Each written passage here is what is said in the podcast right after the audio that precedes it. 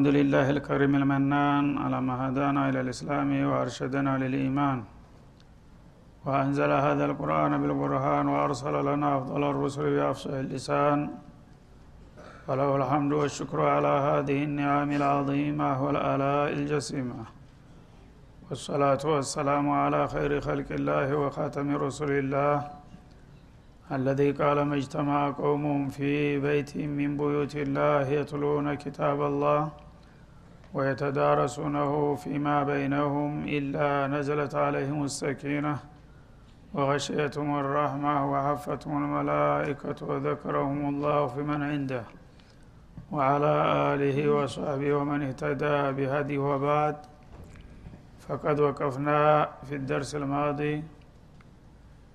عند قوله جل وعلا من سورة يونس: أعوذ بالله من الشيطان الرجيم. وما كان الناس إلا أمة واحدة فاختلفوا ولولا كلمة سبقت من ربك لقضي بينهم فيما فيه يختلفون ويقولون لولا أنزل عليه آية من ربه فقل إنما الغيب لله فانتظروا إني معكم من المنتظرين فقل إنما الغيب لله فانتظروا إني معكم من المنتظرين وإذا أذقنا الناس رحمة من بعد ضراء مستهم إذا لهم مكر في آياتنا قل الله أسرع مكرا إن رسلنا يكتبون ما تمكرون هو الذي يسيركم في البر والبحر حتى إذا كنتم في الفلك وجرين بهم بريح طيبة وفرحوا بها جاءتها ريح عاصف وجاءهم الموج من كل مكان وظنوا أنهم أحيط بهم دعوا الله مخلصين له الدين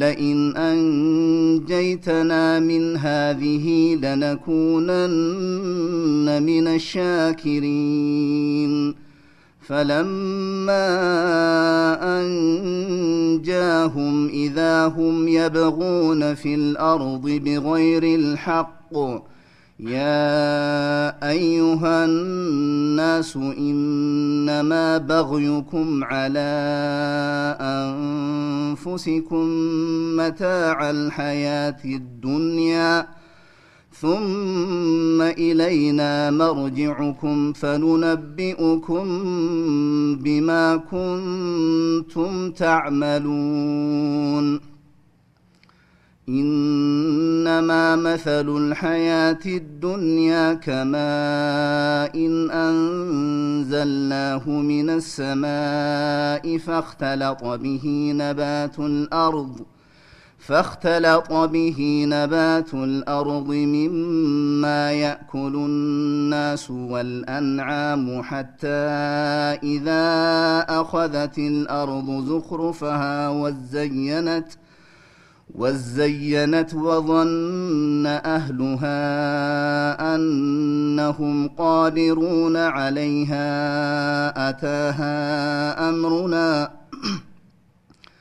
أتاها أمرنا ليلا أو نهارا فجعلناها حصيدا كأن لم تغن بالأمس كذلك نفصل الآيات لقوم يتفكرون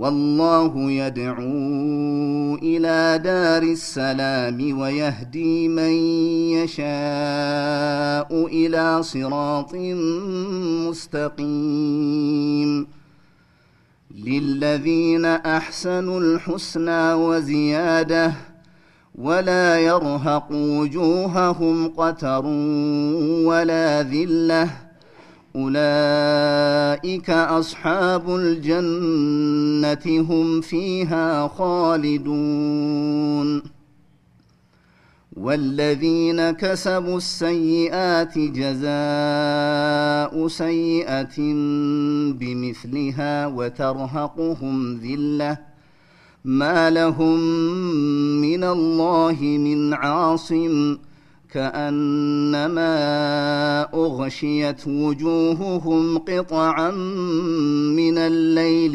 مظلما أولئك أصحاب النار هم فيها خالدون ويوم نحشرهم جميعا ثم نقول للذين أشركوا مكانكم أنتم وشركاؤكم فزيّلنا بينهم وقال شركاؤهم ما كنتم إيانا تعبدون فكفى بالله شهيدا بيننا وبينكم إن كنا عن عبادتكم لغافلين هنالك تبلو كل نفس ما أسلفت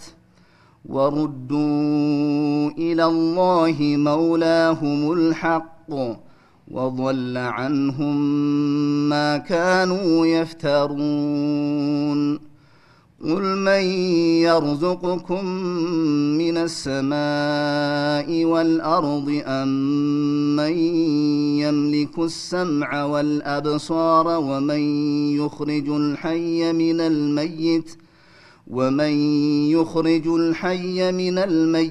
ويخرج الميت من الحي ومن يدبر الأمر فسيقولون الله فقل أفلا تتقون فذلكم الله ربكم الحق فماذا بعد الحق إلا الضلال فأنى تصرفون كذلك حقت كلمة ربك على الذين فسقوا أنهم لا يؤمنون أعوذ بالله السميع العليم من الشيطان الرجيم وما كان الناس إلا أمة واحدة الله سبحانه وتعالى يسأل لجوجين يا أسون دياو كنا ندفتروا أسون دياو كنا ندجزونا وفتراتشو بمسراتهم كن يهنن على ما تشون انديت انديساتنا كمسمر اندافنقتو تاريكم باتشرو تأكسو ወደ ፈር እንድመለሱ ይጣራቸዋል وما كان الناس سوقا النبرم الا امه واحده አንድ ወጥ የሆነ ህዝብ እንጂ ይላል فاختلفوا ከተወሰነ ቆይታ በኋላ ግን በሐሳብ ተለያዩና ተጋጩ ولولا كلمه سبقت من ربك ከጌታ የሆነ የውሳኔ ቃል ባይቀድም ኑሮ ነቁድየ በይነሁም በዚህ ጥፋታቸው ሳቢያ እዚሁ ያልቅላቸው ነበረ ወዲያውኑ ከመስመር እንዳፈነገጡና እንደተለያዩ ፍርድ ልሰጣቸው ይችል ነበር ይህን እንዳላደርግ የከለከለኝ ግን ከዛ በፊት ያሳለፍኩት ውሳኔ ስላለ ነው ይላል ለቁድየ በይነሁም فيما فيه يختلفون መጋጨትና መከራከር በለለበት ጉዳይ በመጨቃጨቃቸው ሳቢያ በፈጸሙ ስህተት እዚሁ ወዳውን ዋጋቸው ለሰጣቸው ይችል ነበር። ይሄን ያላደረኩት ግን ቀደም ሲል ያስቀመጥኩት ውሳኔ ስለነበር በዛ ምክንያት ነው ዝም ያልኳቸው ይላል። በሌላ ተመሳሳይ አያት ካሁን ቀደም እንዳለፈው ካነ الناس امه واحده فبعث الله النبيين مبشرين ومنذرين ይላል። ሰዎች አንድ አይነት አንድ ወጥ የሆኑ ህዝቦች ነበሩ። ካፊር፣ ሙስሊም፣ ፋሲቅ ምን የሚባል ነገር አልነበረም። የመጀመሪያው ሰው እንደሚታወቀው ነብይ ሙርሰል ነው፣ ነብዩላህ አደም ናቸውና ማለት ነው። የሳቸው ቤተሰቦች ደግሞ ያው የነብይ ቤተሰቦች ናቸው። ከመሐከላቸው ኩፍርና ሽርክ ያ ችግር ያለበት ሰው አልነበረም ማለት ነው።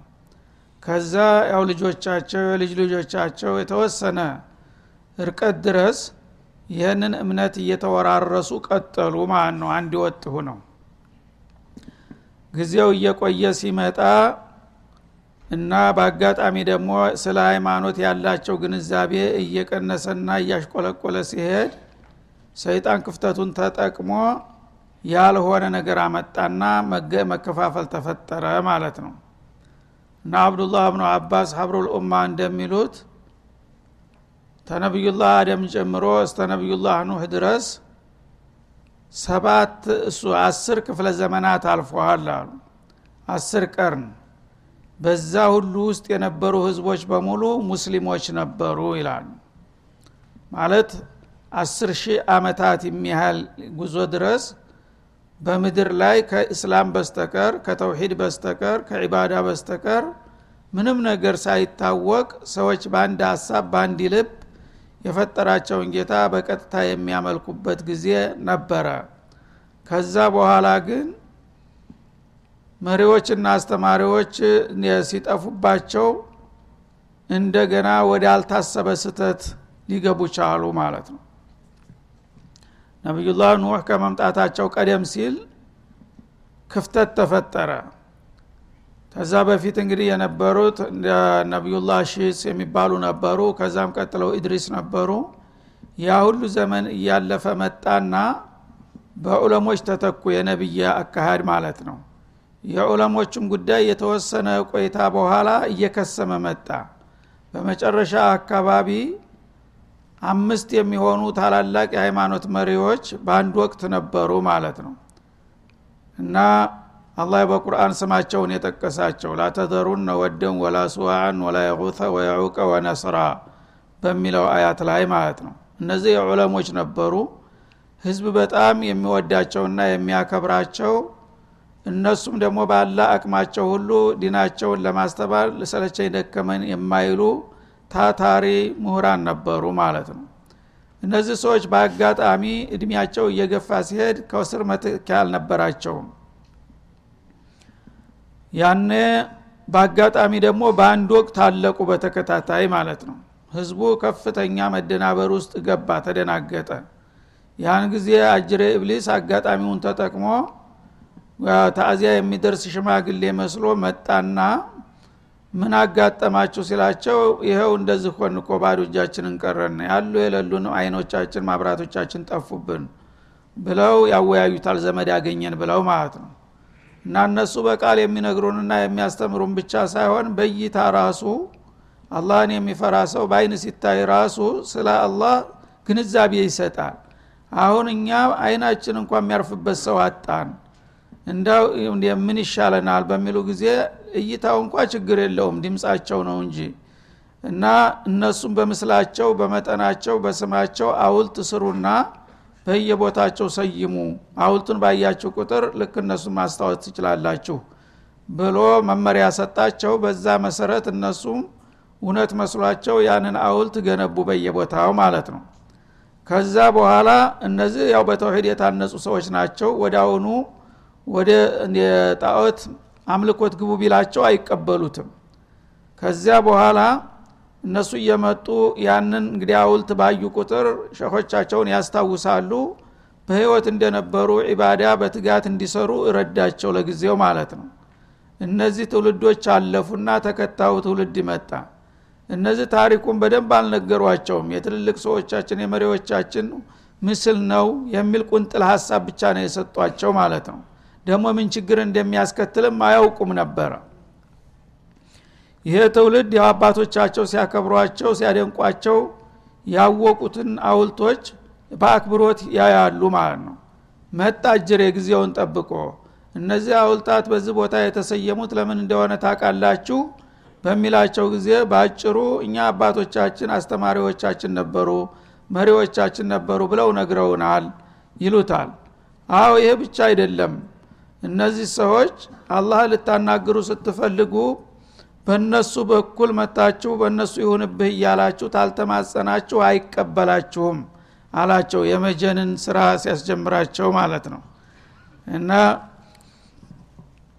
የወራናው ሸይርዱን ባካችሁ እንደተባለው አሁን እንግዲህ አላህን ያ ረብ ብዬ መጠየቅ በቂ አይደለምና በሸገለ ይሁንብህ በዳኒ ባአኒ በባባቡዘር በኑር ሁሴን ታልተባለ አይሆንም ተብሏል የሚለው ነገር ተዘራ ማለት ነው። ይሄንን እንግዲህ እነሱ በመሰረቱ አሁንም እነዚህ ጌታቸው ነው የሚገዙት ግን ያአላህ በወዳጆቹ ይማለዳል በሚለው ፍልስፍና ይሄንን ነገር ጀመሩ ማለት ነው። በዚህ መልክ አለፈ የትውልድ። የሚቀጥለው ትውልድ ሲመጣ ደግሞ እንደገና አጅር የመጣና ይሄ ነገር እንዴት ነው በሚላቸው ጊዜ ያላቸውን ግንዛቤ ተናገሩ። ይሄ ብቻ አይደለም ማንኛውንም ኢባዳ የምታረጉትን ነገር እዚህ መጣችሁ ለነሱ ሪፖርት አላደረጋችሁ በስተቀር አላህ ይቀበላችሁም አላችሁ ማለት ነው። ስለዚህ እዚህ መጣው ማንኛውም የሚሰራውን ነገር መናዘዝ ጀመረ ማለት ነው። ይሄ እንግዲህ ቀስ በቀስ ወላ ተተቢው ኹጥዋት ሸይጣን እንዳለው አንድ እርምጃ ሁለት እርምጃ ሶስት እርምጃ እንደግንዛቤው እዛ ያለ ሽርክ ውስጥ ሊዘፍቃቸው ነው ማለት ነው። የሚቀጥለው ትውልድ ሲመጣ ጭራሹን ምን አላህ ማለት አያስፈልግም ጉዳያቸውን ለነሱ ተነገራቸው خلاص እነሱ እንደሚሆን ያረጉታል ተባሉ ማለት ነው። ከዚህ በቀጥታ ከአላህ ጋር ያለ ግንኙነታቸውን በጥሶ ከአውልት ጋር አጣመራቸው ማለት ነው። ይሄ ነው የሽርክ አመጣጥ ታሪኩ አብዱላህ ኢብኑ አባስ ባጭሩ እንደገለጡት ሶሒህ ቡኻሪ እንደተዘገበው ማለት ነው። ስለዚህ አላህ Subhanahu Wa Ta'ala ይሄንን ታሪክ ሰዎች ከትክክለኛው መስመር እንዲወጡና እንዴት እንደተበታተኑ ታሪኩን ማወቅ አስፈላጊ ነውና ይሄንን ንገራቸው ብሎ አላህ Subhanahu Wa Ta'ala በቁርአን ይጠቅስልናል ማለት ነው።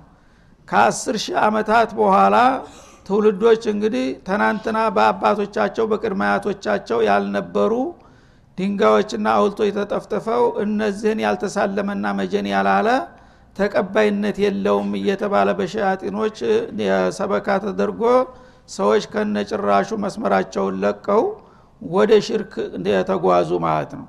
ያኔ አላህ Subhanahu Wa Ta'ala እነዚህን ህዝቦች እንደገና ከጥፋታቸው ለመመለስ መልእክተኛ መላክ ስለነበረበት ነብዩላህ ኑህን መርጦ ላከላቸው ማለት ነው። ነብዩላህ ኑህ መጥተው ያቀም ይዕቡዱላህ ማለኩም ምን ኢላሂን ገይሩሁ በሚል ጊዜ ማን ይሰማቸዋል? ዘንበለባካ ተተማን በልጠነ የገሌ ልጅ አይደለም እንዴ? ተቅድመ አያቶቻችን ሲወርድ ሲዋረድ የመጣው ይሄ ነው ትክክለኛው መንገድና ይሄን መናጢ እንዲያትሰሙት እየተባለ ህዝብ ያወግዛቸው ጀመር ማለት ነው። እና እነዚህ ጣዖታቶች ቀደም ሲል የሃይማኖት መሪ የነበሩ ሰዎች ግን በስተት እንደገና ወደ ጣዖትነት ቀይሯቸው በሰይጣን አስተባባሪነት እና ሰው ስተላይ የሚወድቀው በሚወደውና በሚያከብረው ሰው በኩል ነው። ጥላትማ ጥላት መሆኑን ካወቅ የመከረል ሰማው አትችልም። ስለዚህ ኢብሊስ ቀጥታን የሸይጣን ነኝ ይሄ ነው የሚበጃችሁ ብሎ ቢነግራቸው አይቀበሉትም። ግንሳ በሚገባቸው ስሜታቸውን በሚነካቸው በኩል በጃዙር መጣና ጉዳዩን አስፈጸመ በቀላሉ ማለት ነው። አሁንም ያለው ሁኔታ ይሄ ነው። ሸይጣን የፈለገውን ነገር ለማስፈጸም ሲፈልግ እኛን ራሳችንን በተለያየ መልኩ ያዘጋጀንና ከዛ የተወሰነ ነገር ኸይር አስመስሎ ያመጣል። ያ የተወሰኑ ደጋፊዎችን ካፈራ በኋላ እንደገና ያው ህዝቡን በጥብጥ እንዲፈጠር ያደርጋል። ከዛ በኋላ በክፍተቱ የሚሆነው ይሆናል ማለት ነው። ስለዚህ ካን الناس امه واحده وما كان الناس الا امه واحده ያለፈው አያት ካን الناس امه واحده ነበር የሚለው ሰዎች አንድ ህዝብ ነበሩ። ነህ ካፊር ይሄ ሙሽሪክ ይሄ ሙስሊም የሚባል ነገር የለም ሁላቸውም አንድ በተሰብ ናቸው። ላኢላሃ ኢላላህ ነበር መርሃቸው ሙስሊሞች ነበሩ። ከጊዜ በኋላ ግን ሰይጣን ከፋፈላቸውና በታተናቸው አለ። እዚ ላይ በአዳተል ቀስራ አጠንክሮ ገለጠው ማለት ነው። ያኛው አያት ካንናስ ኡመተ ዋሂዳ አንድ አይነት ህዝቦች ነበሩ። በምን መርህ ላይ ነው አንድ አይነት የሆነው የሚለውን አይገልጠውም ነበር። ይሄኛው ግን ወማ ካንናሱ ኢላ ኡመተ ዋሂዳ ሰዎች እኮ አንድ ህዝብ ብቻ እንጂ ከዛውጭ ምንም ሌላ ሰው አልነበረም። የተለየ አመለካከት የነበረው ሰው አልነበረም። በተውሂድ መስመር ላይ አንድ ግንባር ነበሩ አለ። فاختلفوا على ذاتኛው አያ ላይ የለለችው መጣች። ተግዜ በኋላ ግን ተነጣጣሉ ተበታተኑ። ለምን በሰይጣን ስብከት ተመርዘው ማለት ነው። ሰይጣን መጥቶ እነዛን አውልታቶች አሰርቶ በእነሱ በኩል ነው ጉዳያችሁ ማስፈጸም ያለባችሁ የሚል መርህስ ያስቀምጥላቸው። የተወሰኑት ነቃያሉትና ከወትሮ ተተውሂድ ግን የድርሻቸው ጨርሶ ያልከሰመባቸው ረየ ነገር ጥሩ አይደለም ተውባካችሁ ማለት ጀመሩ። ሌላው ባክዝም በለት ለቃዛውን ተሰየለኛ ብለው የመከሩን ነገር መጥፎ ነው ትላለህ እንዴ? አንተ ደግሞ መጠራር ታበዛለህ አክራሪ መባል ተጀመረ ማለት ነው። ስለዚህ እንግዲህ አላህ Subhanahu Wa Ta'ala ይሄንን ታሪክ በቁርአን እንደገና አነሳው። መጀመሪያውም እኮ እስላም ለእናንተ እንግዲያ አይደለም፣ ተግዜ በኋላ ጥላችሁት የረሳችሁት ዕቃ ነው መልሶና ታዲሶ የመጣላችሁ በማለት አስገነዘበ ማለት ነው። እና ይሄንን ጥፋት በሚፈጽሙ ጊዜ እንግዲህ የሰው ልጆች መጀመሪያ ከአባታቸው ሲወርድ ሲዋረድ የመጣውን ተውሂድ ተተው በጥላታቸው በሰይጣን ተሰብከውና ተታለው ወደ ሽርክ ሲዘፈቁ የፈጸሙት ወንጀል ቀላል አይደለም። እነዚህን ወንጀለኞች ከዚህ ከምድር ላይ ወዳውኑ ቀሳፊ የሆነ ቅጣት አንጥቶ መጠራረግ ይችል ነበር አለ። ይሄንን ለማድረግ የከለከለው ምንድነው? ከሊመቱን ሰበቀት ሚን ረቢክ ከጌታ የሆነ የውሳኔ ቃል አሳልፈናል ይላል። ሰዎች በዚህ ምድር ላይ የፈለገውን ያህል ቢያጠፉም ቢያከፉም ዘራቸው እስከ ዓለም ፍጻሜ ድረስ አይወገድም። ያው ጥፋታቸውን እየፈጸሙ እየተመከሩ እየተገሰጡ ትውልዱ ይቀጥላል ብዬ ወስኛለሁ። መጀመሪያ ያ ነገር ውሳኔ ባይኖር ኑሮ እንደ ጥፋታቸው ክብደት ሰዎች ተዚህ ምድር ላይ ተጠራርገው የሚጠፉበት የሆነ ስተት እኮ ነው የፈጸሙት ይላል ማለት። ويقولون لولا انزل عليه ايه እነዚህ የኩፋሮች ታዳ መሪና አስተማሪ በጠፋበት ጊዜ ቢደናበሩና ቢሳሳጡ አያስገርምም። ግን መሪና አስተማሪ ሲመጡላቸውና ወደ መስመሩ ሊመልሷቸው ሲሞክሩ ለከ በሐቅ ላይ እንዳሉ ሆነው ፈርጠም ብለው ነብዮችን በማደናቀፍና በመከራከር ላይ ይቆማሉ። ምን ይላሉ? ነብዩን በመቃወም ላይ ለውላ انزل عليه ايه እሱ እንደሚለው እውነት ያለ ነብይ ከሆነ ለምንኛ የምንጠይቀውን አይነት ተአምር አይወረድለትም የሚል መከራከሪያ ያመጣሉ ይላል። አያቱ من ربه ከጌታ የሆነ ሙዕጂዛ ተአምር ለምን አልመጣለትም ማለት የቀድሞ ነብያት ኡመቶቻቸው ሲያስተባብሏቸው ወሳኝ የሆነ ሙዕጂዛ ያሳዩ ነበር ብለው እሳቸው ራሳቸው ነግረዋቸዋል። ከራሳቸው አባባል ኮርጀው የወትሮ ነብይ ነብዩላህ ሙሳ ለምሳሌ ዘንጉ እባብ የምትሆንለት ከሆነ ነብዩላህ ሷሊህ ተቆጢ መካከል ግመል ከወጣችለት ነብዩላህ ኢሳ ሙታንን የሚያስነሳ ከነበረ እነዚህን የመሳሰሉ ተአምሮች ለምን አንተ አታመጣም ታዳ ነብይ ከሆንክ ብለው ይከራከሯቸው ጀመር ማለት ነው። ይሄን ነገር ካላመጣ አንተ ነብይ አይደለህም ለማለት፣ ይሄን ነገር ደግሞ ካመጣ እንቀበልሃለን ውሸታቸውን ማለት ነው። ይሄን አይነት መከራከሪያ ተጠቅመው ነብዩን ማደናቀፍ ጀመሩ ይላል። እንዲሁም ደግሞ ከግል ጥቅማቸው ጋራ የተያያዙ ጥያቄዎችን ማቅረብ ጀመሩ። በተለይ ቁረይሾቹ የመካ ከተማ ወትሮ ጀምሮ ያው ጉራንጉር ምንም ነገር የማይበቅልበት ደረቅ ድንጋማ ቦታ ነው። ያንን ድንጋማ ጋራ ተራርገህ ወደ አስወግድልን ጌታህን ጠይቅና አሉ።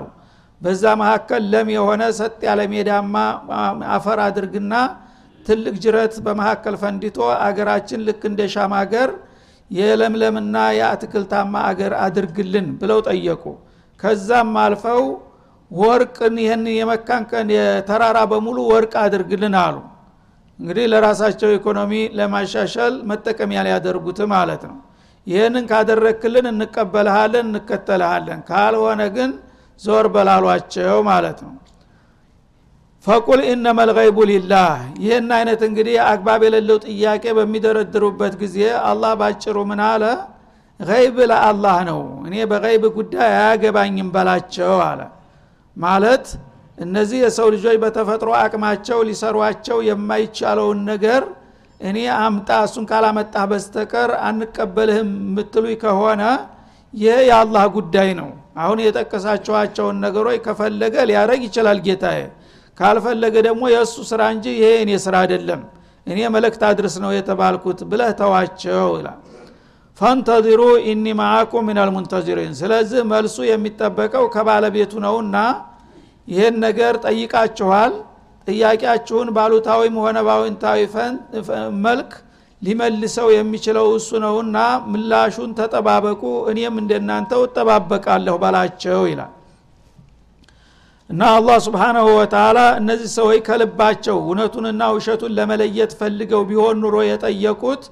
መልሱን በሰጣቸው ነበር ግን እነሱ ለማድረቅና ለማስቸገር እንጂ ቢያደርጉላቸውም ሊቀበሉ አልነበረም ይሄን ስለሚያቅ በሉ ጠብቁ ውጤቱን ለማንኛውም ባላቸው በማለት የመልስ ሰጠ ማለት ነው ይሄንን ሲሉ እንግዲህ ለማመን ቢፈልጉ ኑሮ ከዚህ ያላነሰ ታምር አሳይተዋል ነብዩ አለይሂ ሰላቱ ወሰለም ምናልባትም የተሻለና የባሰ ማለት ነው እና ነብዩላህ ሙሳ አንድ ዘንጋቸው እባብ ይሆንላቸው ነበር ይሄ ትንሽ ነገር ነው በጣም እና ነብዩላህ ኢሳ ሙታንን ዱአ አድርገው ተሞት እንዲነሳ ያደርጉ ነበር ለምጥ ያዛቸውን ሰዎች ወዳው እንዲስተካከል ቆዳቸው ያደርጉ ነበር እና ሷለህ ግመል ከተራራ ወጥቶላቸዋል የሚባለው ልክ ነው ታምር ነው ግን ለመሆኑ ይሄንን የሚያክልና የሚመስል ታምር መሐመድ አላሳዩ ሆነው ነው ይሄን ነገር አምጣ የሚባሉት ከተባለ አይደለም በብዛትም በጥራትም ከዚህ የበለጠ አሳይተዋል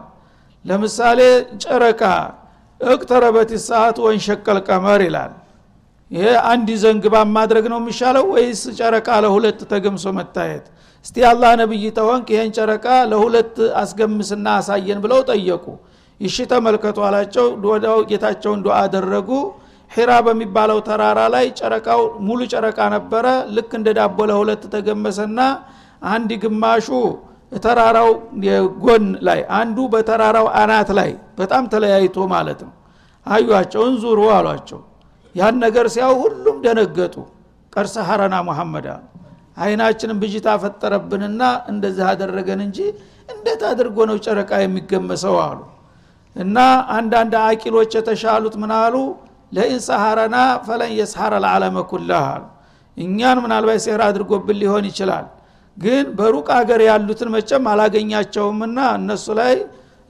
ሊያረጋ አይችልምና እስቲ ከውጭ ከጎረቤት ሀገር የሚመጡትን ሰዎች እንጠይቃለን ቀስበሉ አሉ ተውጭ ሀገር ከሻም ሀገር ከኢራቅ ሀገር ከምስር ሀገር ለንግድ የሚመጡትን ሰዎች እየጠበቁ በእንዲህ አይነት ዕለት በአድማስ ላይ ምን አያችሁ ሲሏቸው እንዴ እናንተም አይታችኋል እንደኛ ብቻ ነን ብለው ጨረቃ እኮ ለሁለት ተገምሶ አየን ይሉ ጀመር በየሀገሩ የመጡት ሰዎች ማለት ነው የግዜ ለቀር ሰሐራ العالم كلها ዓለምን በሙሉ ነው ያደነዘዘ ይሄ ሰው ሱብሃንአላህ ይሄን የሚሉ ሰዎች ታዳ የተረደ የመካ ተራራ ስላስወገዱላቸው ያምናሉ ተብሎ ይተበቃል እና ልግመታችሁን ስለማቃል አደርግላችሁም ለማመንማ በትፈልጉ ኑሮ መጀመሪያ በተሰጣችሁ ለምን አላመናችሁም በማለት መልስ ሰጣቸው ማለት ነው هذا وصلى الله وسلم على النبي وعلى اله